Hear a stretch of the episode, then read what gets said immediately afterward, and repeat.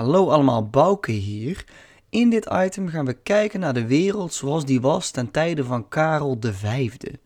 En Karel V, lieve mensen, dat was een man, een man zoals die er maar weinig zijn geweest in de wereldgeschiedenis. Hij was keizer van het Heilige Roomse Rijk, het Duitse Rijk, waar toen de Nederlanden ook voor het grootste deel toe behoorden. Hij was koning van Spanje en ook nog aartshertog van Oostenrijk. Karel V bestuurde dus een rijk dat samen met haar overzeese gebieden zelfs nog groter was dan het voormalige Romeinse Rijk. Dat is al indrukwekkend, maar waarom kiezen we er nu juist voor om deze man te bespreken? Wat is zijn relevantie voor onze geschiedenis eigenlijk? Op die vragen proberen we in dit item een antwoord te geven.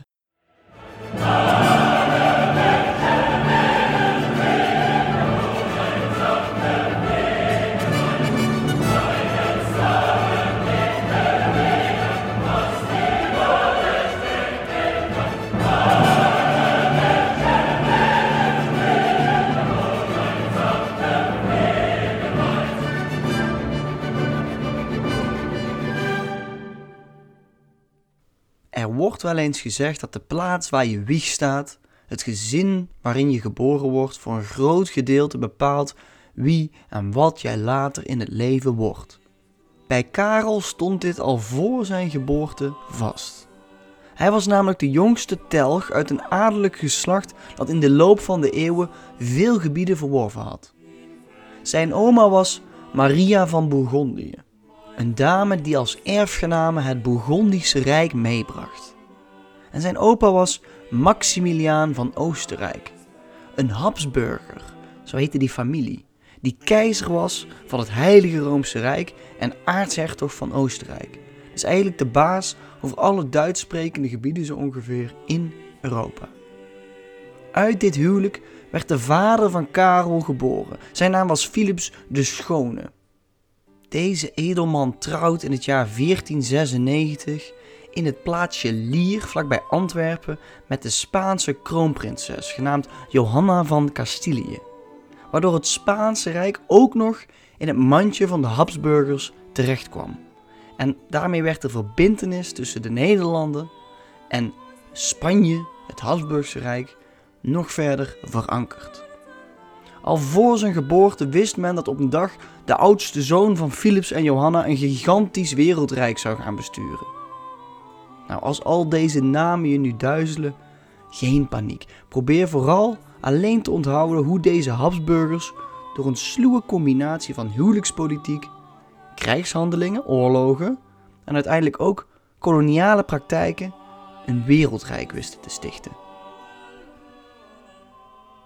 dan lijkt mij het nu tijd worden voor een fantastisch feitje. Want hé, de moeder van Karel V werd ook wel Johanna de Waanzinnige genoemd. Omdat ze schijnbaar onstabiel gedrag vertoonde en soms waanbeelden had. Volgens de overlevering scheen Johanna zo verliefd te zijn geweest op haar echtgenoot Philips dat zij hem na zijn dood in een lode kist in haar slaapkamer liet plaatsen. Elke ochtend liet ze de kist openmaken om te kijken of het lichaam van Philips weer tot leven was gekomen. Haar vader wist haar uiteindelijk te overtuigen Philips te laten begraven. Een tijd later werd ze opgesloten in een klooster. Vanwege vermaande krankzinnigheid dus. Er zijn tegenwoordig echter ook historici die benadrukken dat de mannen in haar leven, zowel haar vader als haar overleden echtgenoot, belang hadden bij het onderstrepen en het aanzetten van de zwakke geestelijke conditie van Johanna, omdat zij dus de erfgename was van dat volledige Spaanse wereldrijk. Deze mannen aasden op dat enorme erfdeel. De waanzinnigheid van Johanna van Castilië was dus misschien gewoon een staaltje historische gaslighting. Maar ja, wie weet.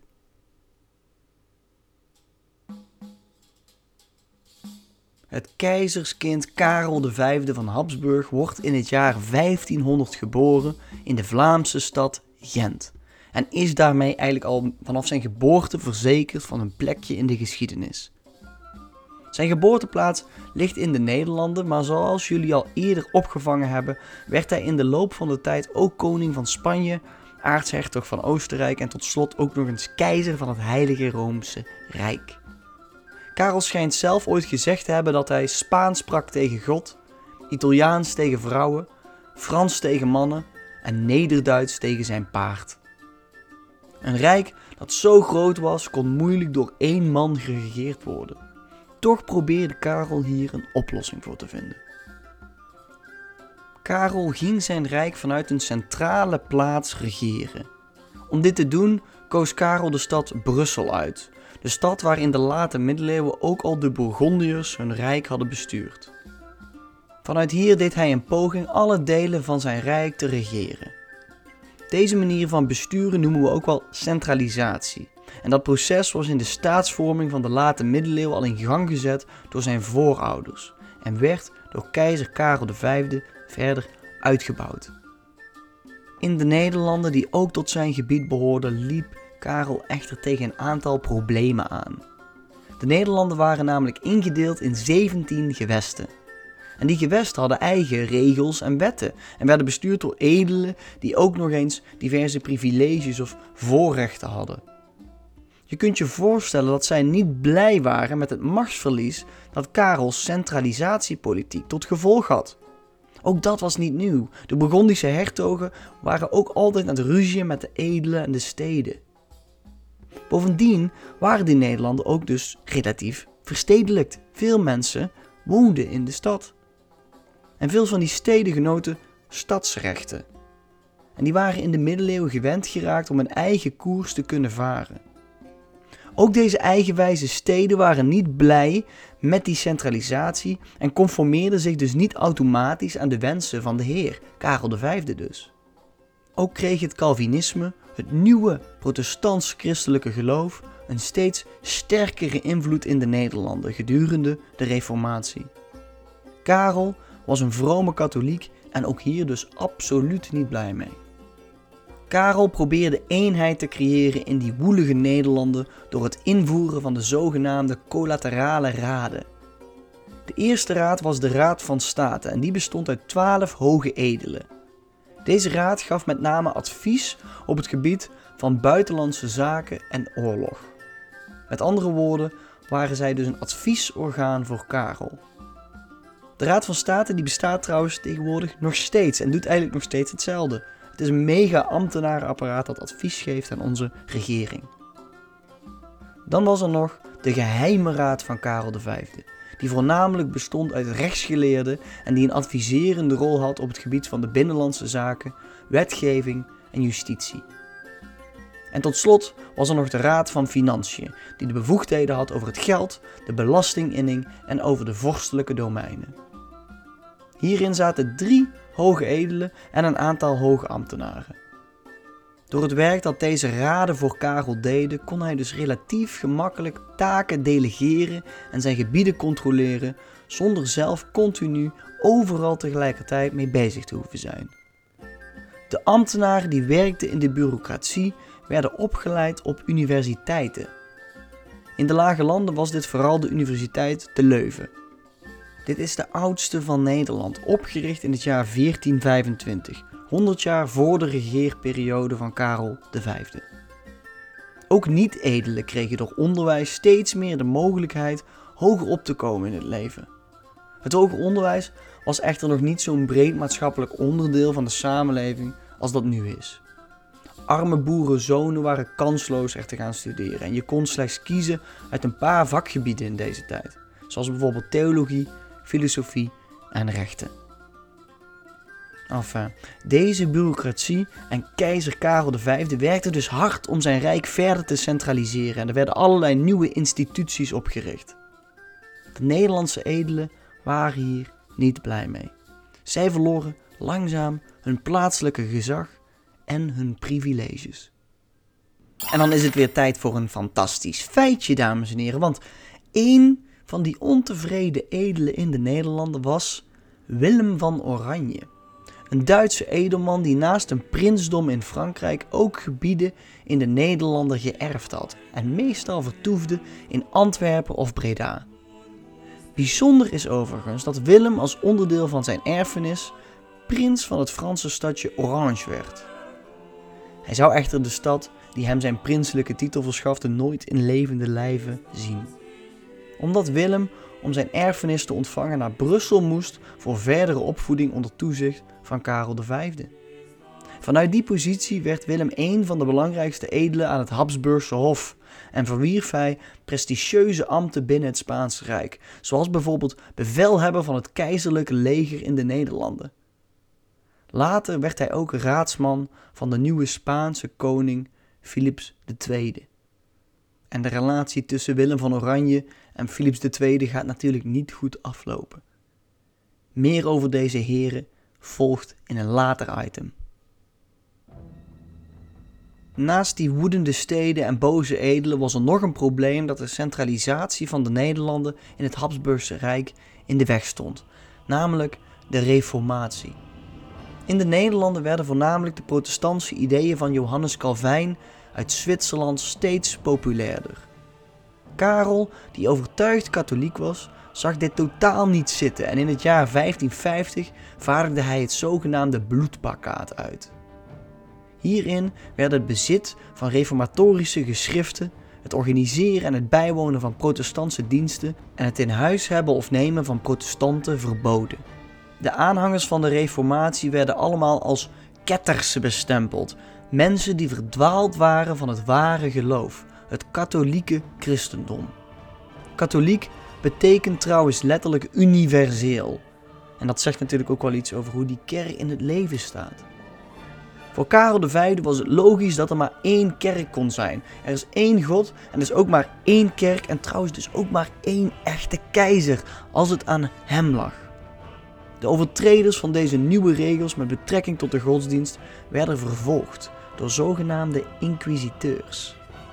Dat waren een soort pauselijke officieren van justitie en rechters die als speciale taak hadden de ketterij aan te pakken. De meest ongenadige straf die je als ketter kon krijgen was de veroordeling tot de brandstapel. Men geloofde namelijk in die tijd dat het vuur van een dergelijke brandstapel je besmette en afvallige ziel kon zuiveren en dat je vervolgens alsnog kans kon maken op een plekje in de hemel. Maar daarvoor moest je dus wel eerst levend verbrand worden. Een proces waarbij je botten en je vlees smelt en je verstikt raakt door de zwarte rook dat vrijkomt uit je eigen lichaam. Niet alleen protestanten, maar ook andere mensen die afgedwaald waren van de normen van het Habsburgse Hof werden verbrand. Ook homoseksuelen en mensen die beschuldigd werden van bijvoorbeeld hekserij moesten het ontgelden. Deze gebeurtenissen zouden de geschiedenis ingaan als de Spaanse Inquisitie. Er zijn in die tijd tussen de 30.000 en de 50.000 mensen levend verbrand.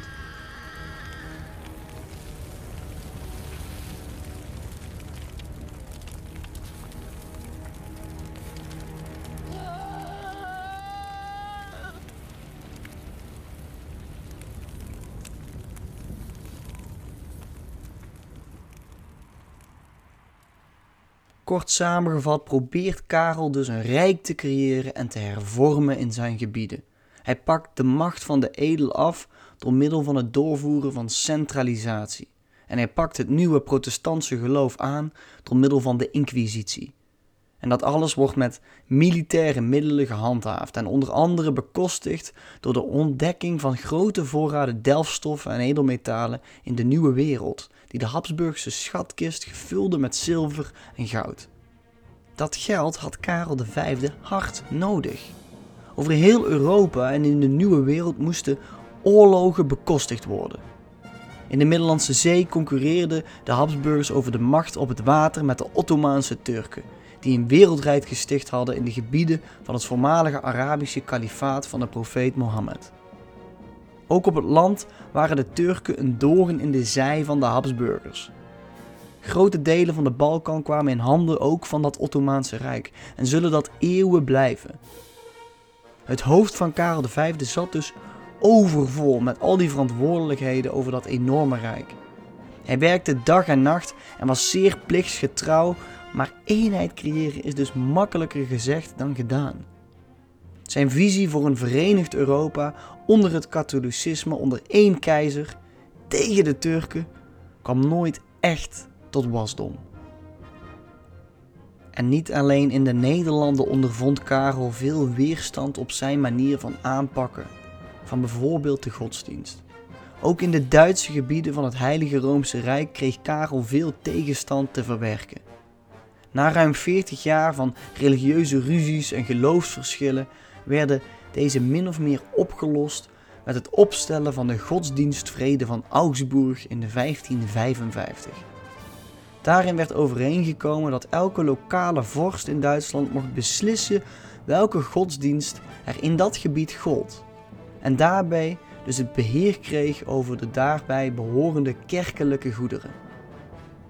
Daarmee kwam er een eind aan de eenheid van godsdienst in het Heilige Roomse Rijk van Karel V. En je voelt natuurlijk al aankomen dat Karel hier allesbehalve blij mee was. Sterker nog, hij nam dit op als een enorm persoonlijk verlies.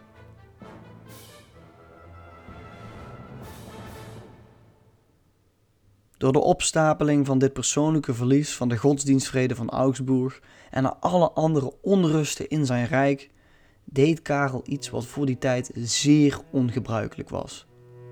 Hij trad af als keizer en verdeelde zijn rijk in twee stukken. Hij concludeerde dat zijn rijk gewoon te groot was om te besturen door één persoon. Het ene stuk van zijn rijk, het Spaanse koninkrijk met daarbij dus de Amerikaanse bezittingen en de Nederlanden gingen over naar zijn zoon, Philips II, die de vervolgingen van de ketters en de centralisatiepolitiek van zijn vader voortzette. Het andere Duitse gedeelte, het Heilige Roomse Rijk, droeg hij over aan zijn broer, Ferdinand I. Toen Karel V aftrad was hij 55 jaar en hij zag er al stokoud uit. In het paleis op de Kouwenberg te Brussel heeft hij zijn hof nog eenmaal toegesproken, nota bene leunend op een van zijn raadgevers, die prins Willem van Oranje. De oude keizer heeft toen de volgende woorden gezegd. Ik weet dat ik vele fouten begaan heb. Grote fouten. Niet in het minst wegens mijn jeugd. Dan wel wegens menselijk dwalen en wegens mijn passies en uiteindelijk ook door mijn vermoeidheid. Maar niemand heb ik bewust onrecht aangedaan, wie ook. Indien er dan toch nog onrecht was, gebeurde het buiten mijn weten en enkel door onvermogen. Ik betreur dit openbaar en smeek een ieder die ik gekrenkt zou hebben om vergiffenis.